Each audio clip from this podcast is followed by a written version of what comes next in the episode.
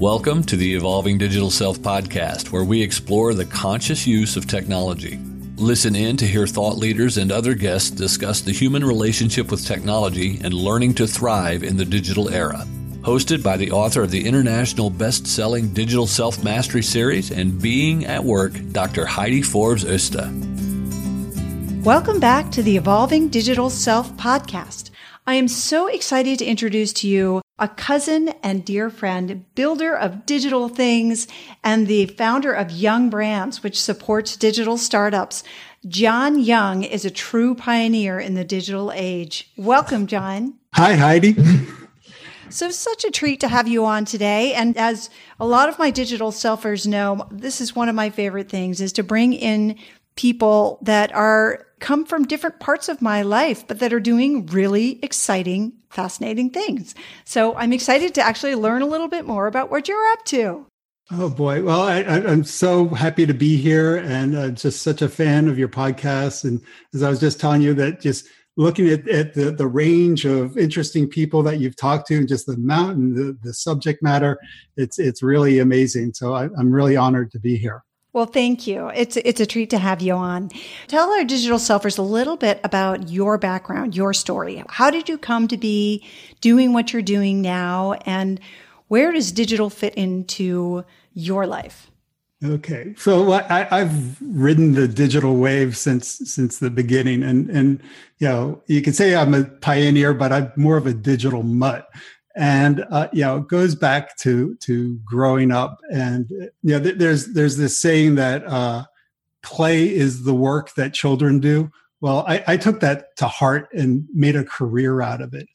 And so you know growing up you know like a lot of kids i was you know playing with erector sets and you know building boat models to have in races and building tree forts. And you know one day i wanted to be an architect the other day next day i'd want to be a cartoonist I was just I was into making stuff, and you know I'd, I'd make a newspaper for our home for our family, and just like you know type up the news for you know what's happening, you know draw little pictures, and uh, I would start companies with my friends, and then we'd argue over who would be the president, who would be the vice president. You know, so it's just I was just all about making things, and you know, it didn't matter if I was you know sawing wood and putting things together. I, I also like to take things apart uh, which my mother didn't like. And she'd come home and the television would be apart in 200 pieces scattered around the living room. And of course, I had no idea how to put it back together, but I was just, you know, intensely curious about how things worked and stuff like that. And, you know, at the time, you know, you know, I, I loved media. I loved comic books. I, you know, was gorging myself on TV with Saturday morning cartoons. And I was a huge fan of the Jetsons. And you know, everything I saw in the Jetsons is like, you know, why don't we have that now? Why don't we have our flying car? And you know, why can I take Astro out in the conveyor belt and Rosie the robot and our 3D TV?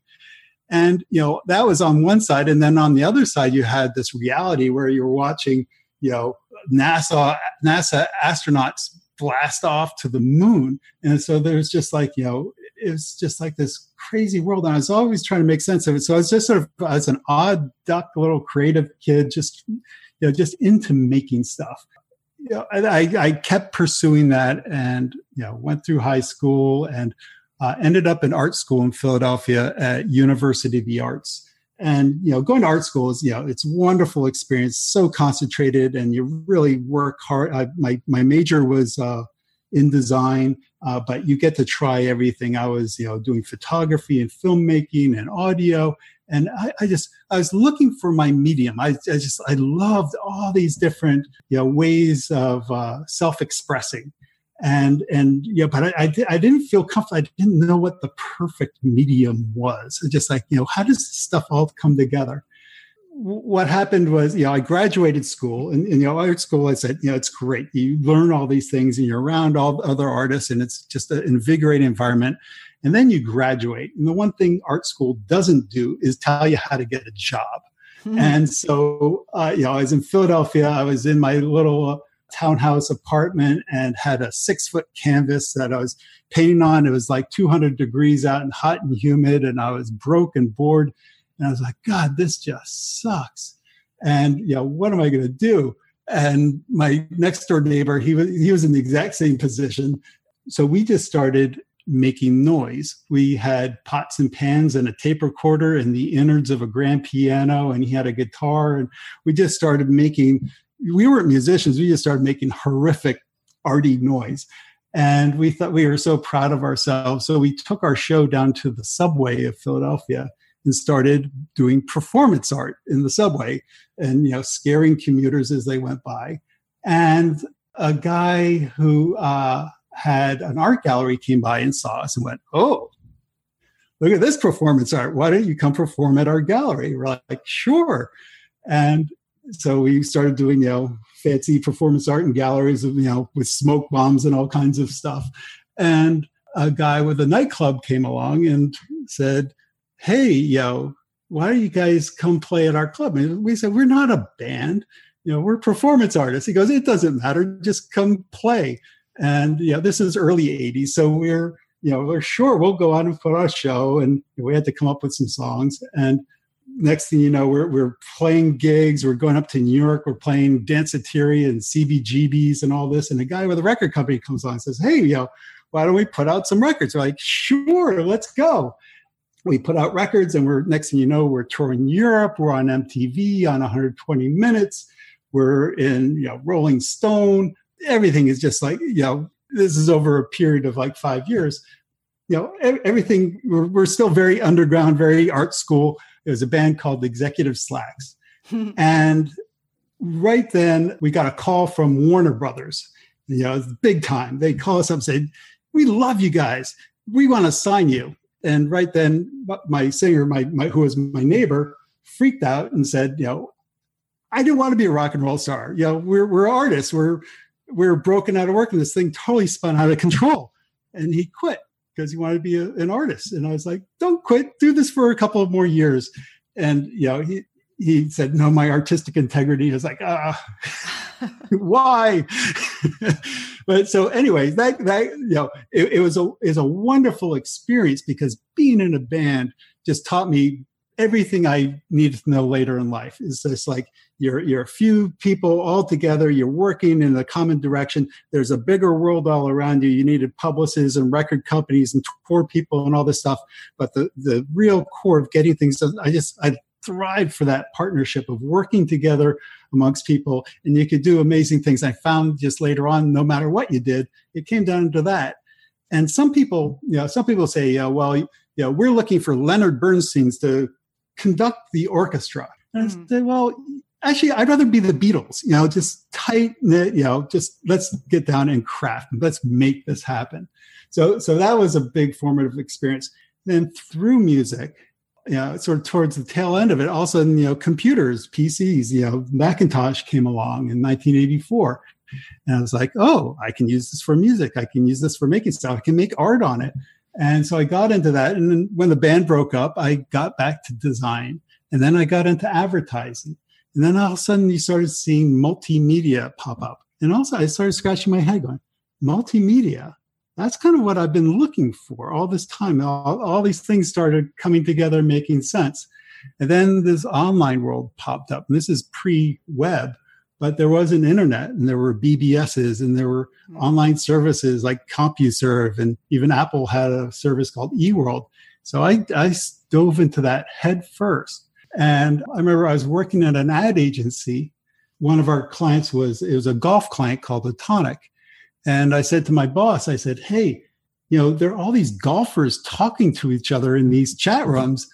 And he just looked at me, he's like, golf on computers? That's just weird. He just he just could not grok it. So anyway, at that time, I hopped off and went down to New York and joined one of the very first digital agencies. It was called Poppe.com. And I think there were only three of us the three you know, digital agencies in the world at that time.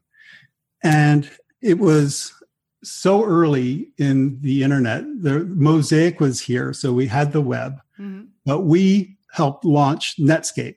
And then we created the first White House website, and we created the first Cybercast, and we created, you know, we did the Kasparov versus Deep Blue event. We did the first database driven website. We, we created the first commercial AI driven bot, which was called the Milk Mystic, which was for, I don't know if you remember the milk mustache campaign, mm-hmm. uh, you know, for, for, for milk.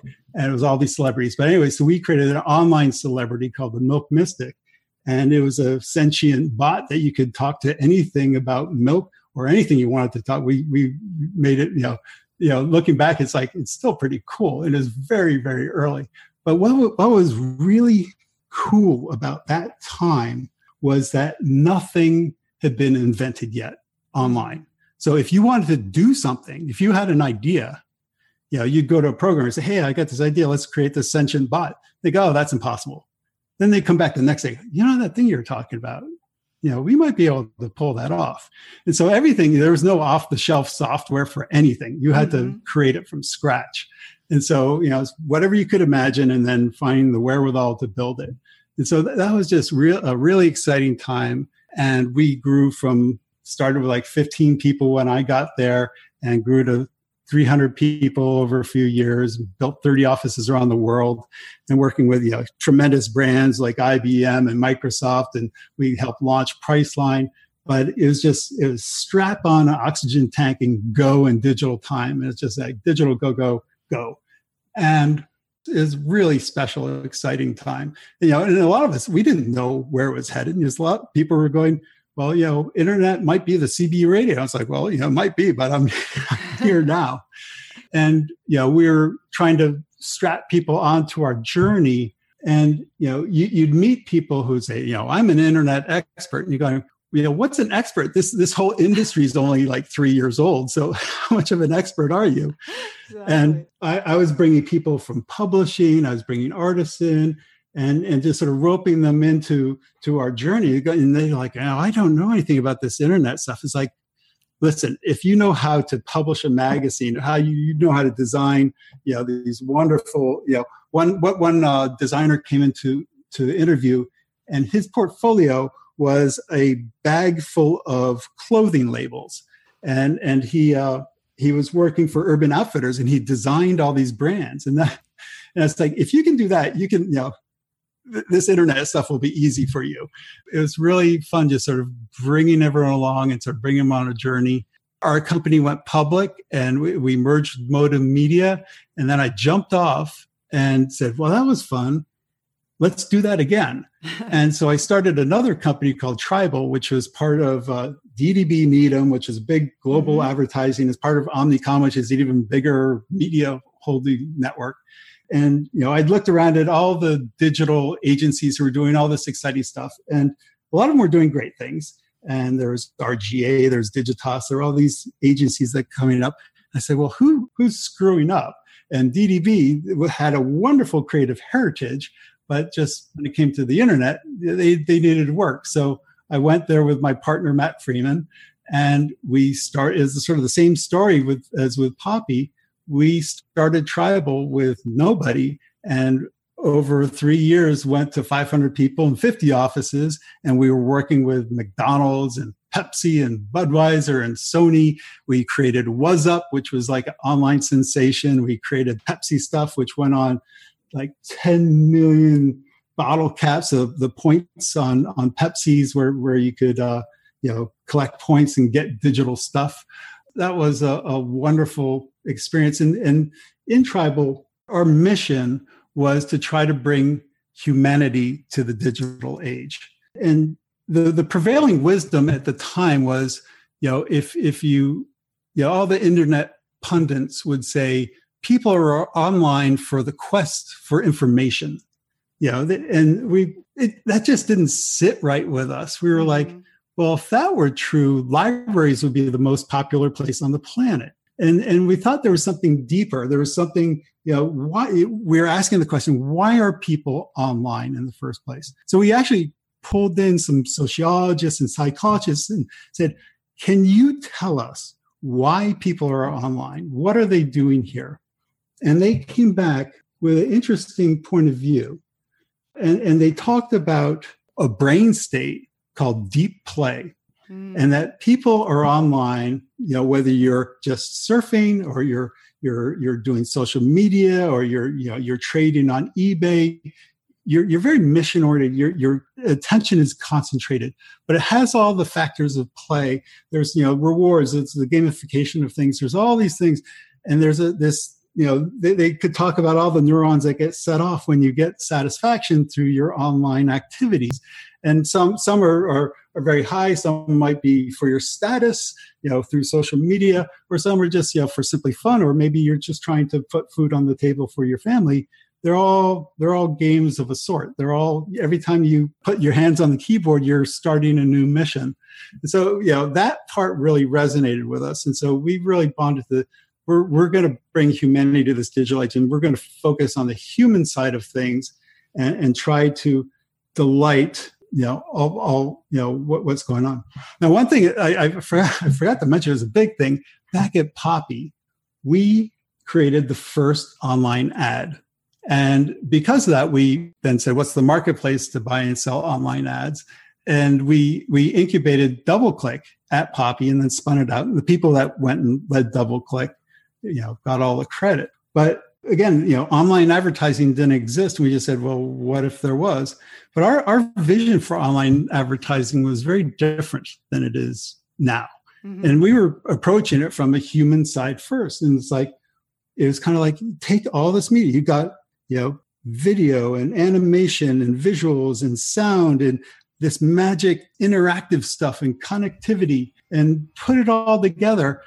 You could deliver ads that people want and that they would enjoy more and, and could be more richer experiences and, and not this, you know, it, somehow it got away from itself and now it's you know programmatic blah blah blah and it's hyper targeting and and you know for some reason we're still seeing ads we don't want to see. Mm-hmm. uh, and it's just you know i despair over that. So anyway that, that was just a little side I, I meant to mention that but uh, so so tribal was again another great you know big success story. Afterward i said okay that's great. I've, I've done and this is all through the go go go go dot com time. And then the internet bust came. It's like okay everything craters and you know post 2001 you know everything served in the dust heap. And i had left tribal by that point and i was on my own and i was freelancing at an agency called ogilvy and I was working on. Uh, we we were basically creating the whole text to vote thing for American Idol. Mm-hmm. And if you think about it, at that time, no one in the U.S. was texting. People in Japan and, and Europe, you know, they, they, they were talking about they had texting thumbs, but in the U.S. it was zilch. No one was texting, yeah. and it really wasn't until American Idol came along with text to vote that people started going, "Hey, I can text. There's this thing," and then all of a sudden, you know, you know, it, it took hold from there. Mm-hmm. So that that was an exciting place to be. And I, I met up with a friend of mine, Chris Keefe, at the time, and he he was in the he was doing the same thing I was doing. He was freelancing at Digitas on American Express, and the two of us got together, and I said, "Hey, Chris." It couldn't be a worse time to start an agency so why don't we start an agency? so yeah, we got together. Chris Keefe and John Young is Keefe and Young, and we did all the things that you would think you would do to start an agency. We created our own website. We made fancy business cards, and then we looked around. And went clients. What are we going to do about clients? There are no clients right now. The, the, the economy's in shatters. There are no clients anywhere. So we sent out a digital Christmas card to everyone we knew on the planet and it was announcing our new agency and it was right around the holidays. So it was in, in happy holidays from you know this new agency Keefe and young and probably sent out about a thousand of those. And one email landed on the desk of a woman at disney uh, maureen bergmuller who was product manager for a new game they were launching called toontown. And toontown is a massively multi-user world where kids could go in and become any cartoon character that they want to be and play with all their friends. So there'd be you know tens of thousands of kids all playing together, all as different cartoon characters. It's total mayhem and total fun.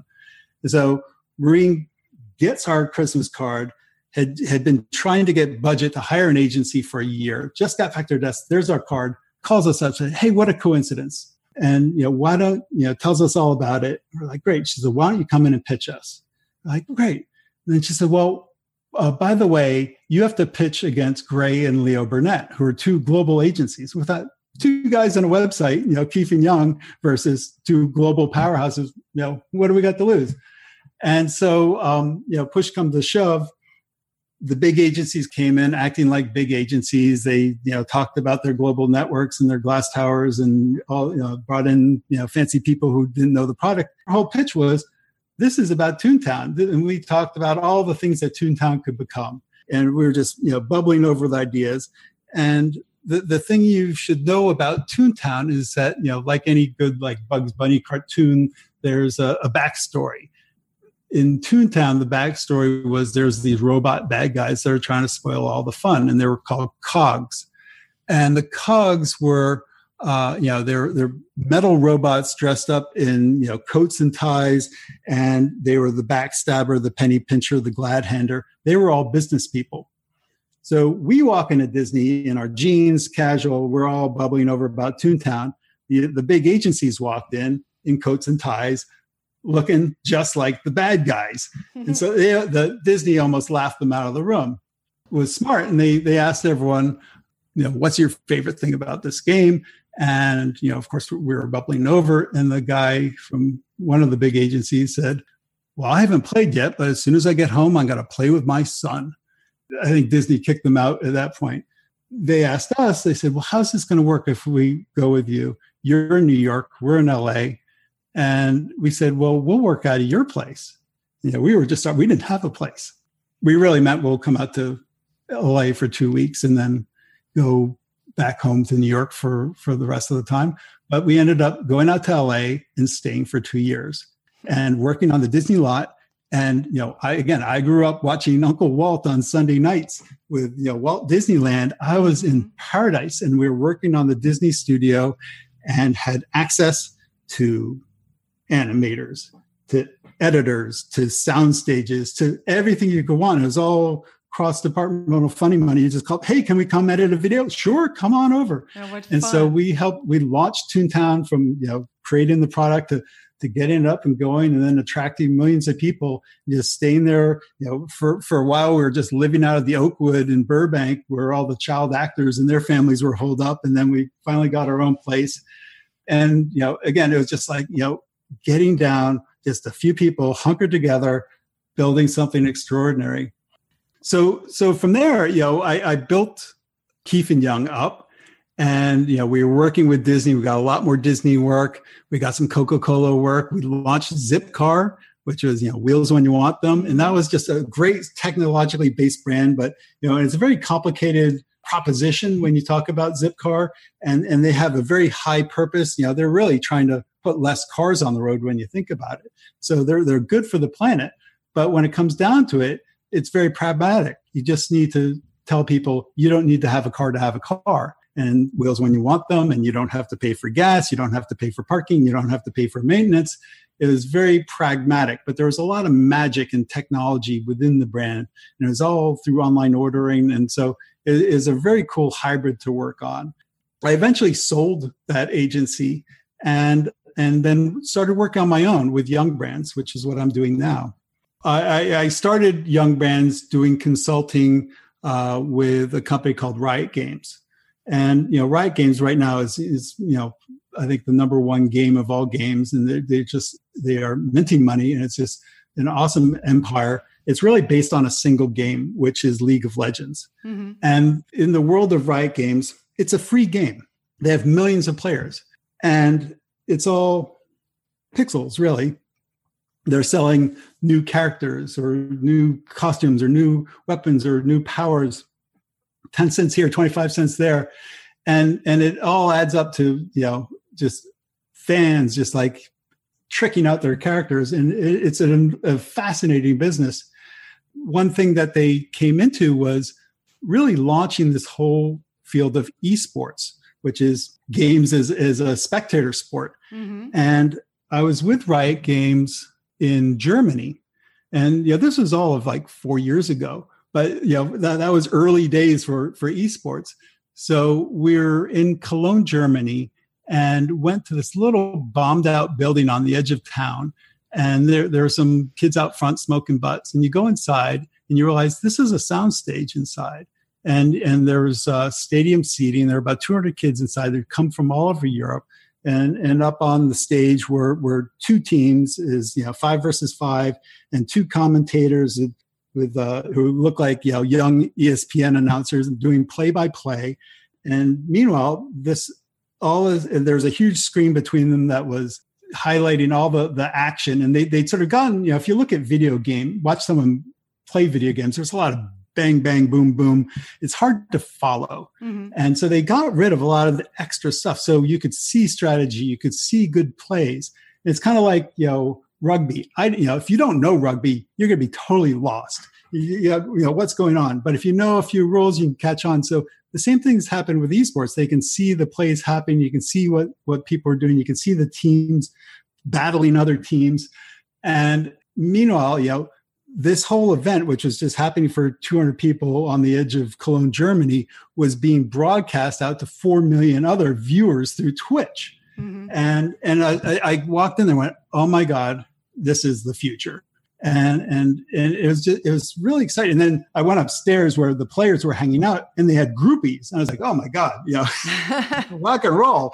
And and and these kids, you know, who are players, they're like 17 years old. They're all you know, they're in teams and they're getting huge sponsorships, and they're but they're being paid to play games. They're living the dream, and it, you know, it is is very exciting to be there. So from there, you know, right now I'm working with a, a small stable of startups, and they, they, there's a real variety. They're all kind of tech enabled businesses. There's one that is particularly just nailing it right now. That is just I'm I'm so proud of them, and they're called Earplay.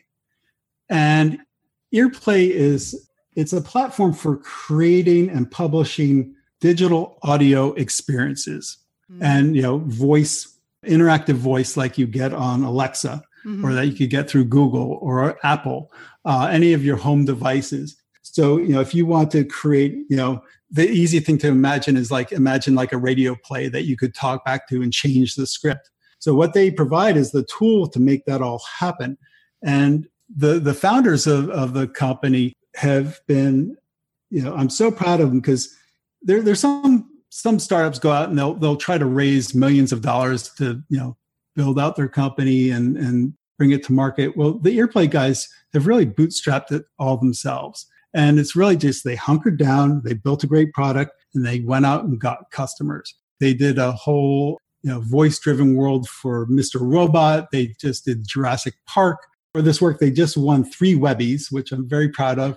And they uh, were named Alexa Developer of the Year and from that they're they're looking at interactive voice and where it could go and they're presently developing you know it could really you know you think about any channel where you need to have interactive voice experience so the first place is in automobiles mm-hmm. especially as you know as we're not only when we're driving or when we're self-driving cars you know audio and audio experience is going to be more and more important Absolutely. and um, they're also working with wearables like uh, bose Bose has made these uh, very tricked out glasses that are that have interactive technology inside that make them geo aware so it knows where you are but it's also gesture aware so you can nod yes or no. So you can walk around and have an interactive audio experience and knows where you are knows what you want it can interact with you and can change at any moment. So those types of things with, with earplay are just you know very exciting. And you know the, the whole world of you know voices is uh, you know you think about you know we're so tethered to our you know laptops and cell phones and you know things in our pocket but with voice you know you you can just like talk out loud. You know alexa's starting to change some of our habits and you know i find like when i'm in a room without alexa like sometimes i'll be you know, like alexa what time is it? And she's you know. Stop there yeah yeah yeah where, where is she um, but you know I, I think we're going to find more and more uses for that and then another company that i'm very proud of working with is called mightier and mightier is a it's a platform of games with a very specific purpose. It's uh, games for kids who have cognitive challenges, specifically if they're autistic or they may have ADHD. And so these games use biosensors. So, you know, imagine like you have a, a wristband that is measuring your pulse. And if you're hyperactive, you might want to be playing a game that's going to teach you to calm down and reward you through gamified activity. Mm-hmm. And and so it's uh, it's founded by some neuroscientists from Children's Hospital. Jason Kahn is is one of the founders.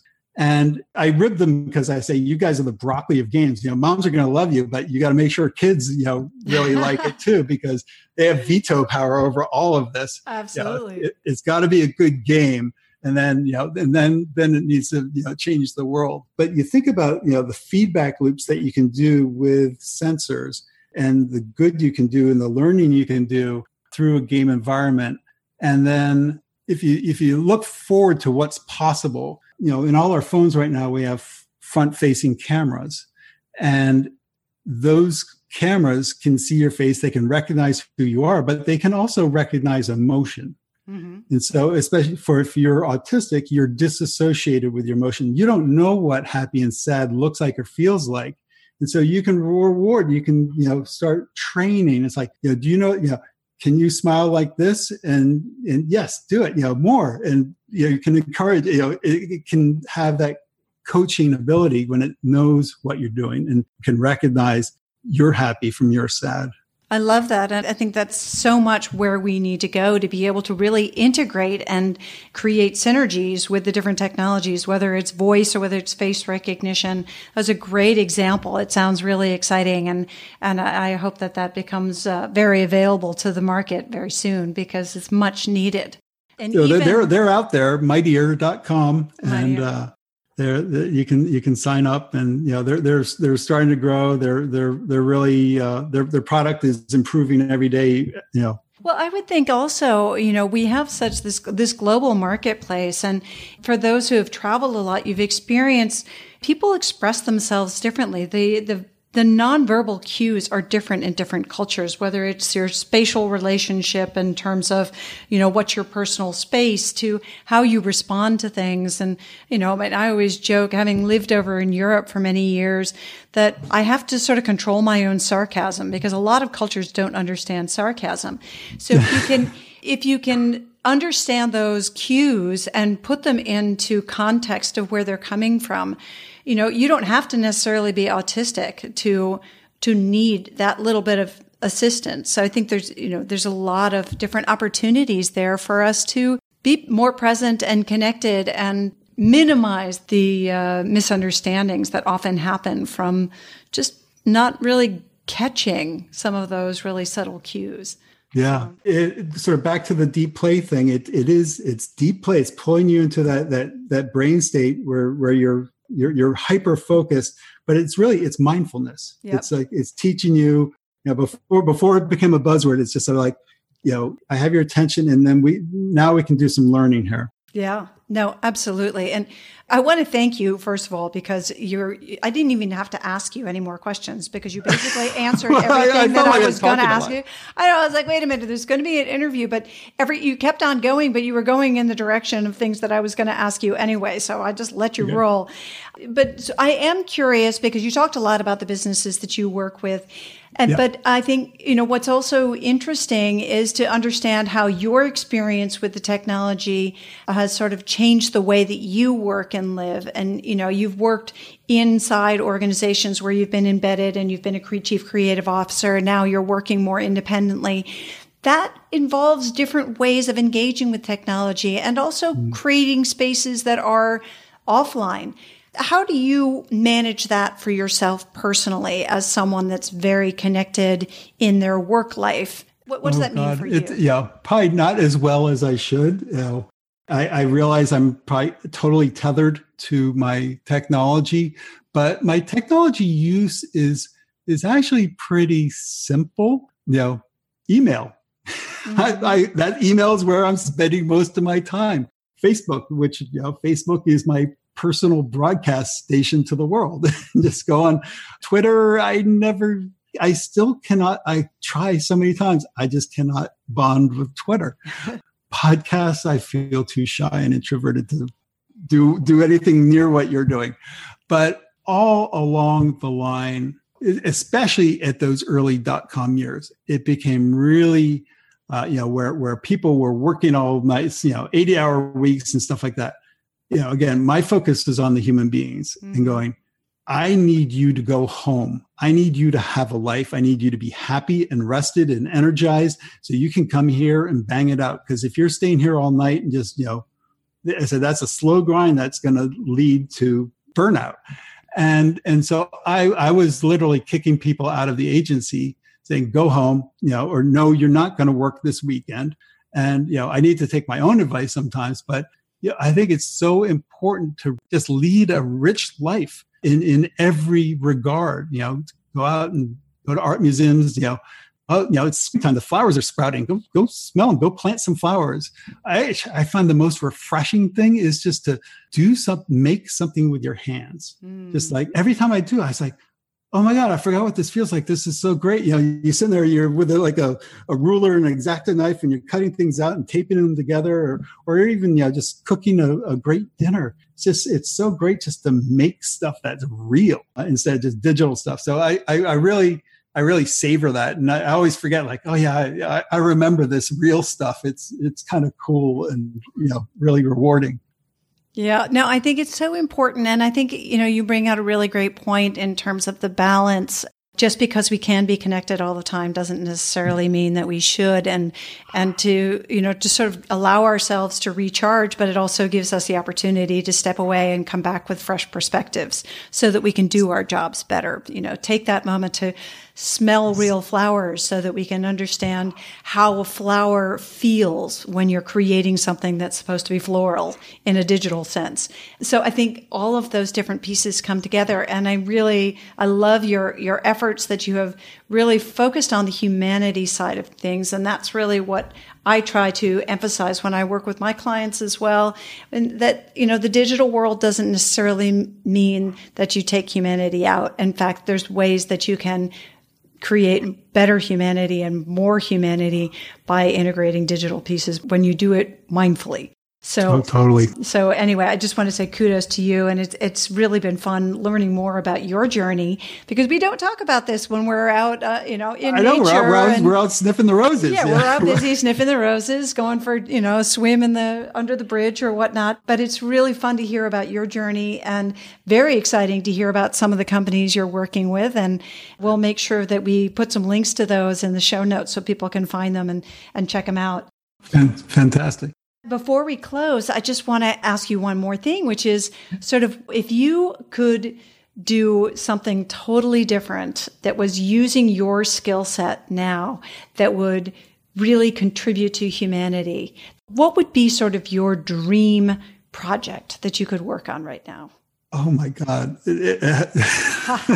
I know, I caught you off how, guard. How, but... how would you win a Nobel Prize? Yeah.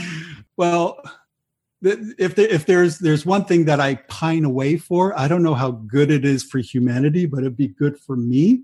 Is I always I always look back at music, and mm. and I never have enough time for music to play enough music. And you know, if if I won the lottery, I would do nothing but play music. Uh, that that would be my you know it's been my love and my my obsession. My professional life has has helped fuel it a little bit, but you know that, that that's the one thing that I, I would do. And then you know I, I feel you know music is good for the world because it you know it goes up in the air and you know whoever bonds with it will. But I think anybody should do some kind of art. I know, love and, that. and and self you know being expressing yourself in some manner. And and you know to me it really you know the media never really mattered. You know, I love the internet because it all came together. But you know, just taking out your iPhone and just snapping some pictures is, mm-hmm. you know, so much fun you know if, if, it if it's a reflection of what you're seeing and what you know and then you can share it with people. I mean even that's just fun. Yeah no absolutely. And i think uh, we're overdue for a jam session this summer. So, um, yeah. I'm, I'm loud and noisy yeah no that's okay I'm, I'm digging that It's been years since I pulled out my guitar and it's been sitting in the, the corner of my living room making me feel guilty, but it's about time. I know um, that feeling. you know, need, need more of that in my life. Anyway, it has been such a joy having you on the show. And I want to thank you and honor you for the incredible work that you've done and you continue to do and look forward to sharing it with my audience. And for those digital selfers that have joined us today, I hope you enjoyed the show. And if you did, please make sure you subscribe and share with your friends. You know, look forward to catching you on upcoming great episodes. And thank you for your time. Bye bye for now. Thank you for joining us for the Evolving Digital Self. Be sure to subscribe on your favorite podcast app now so that you don't miss a single episode. While you're at it, please give us a rating and a review and join the digital self mastery movement to create more conscious use of technology by sharing it and telling your friends. Want to see where you fit on the digital self spectrum and how it might be impacting your business and relationships? Get your free copy of Digital Self Mastery today by clicking on the link in the show notes.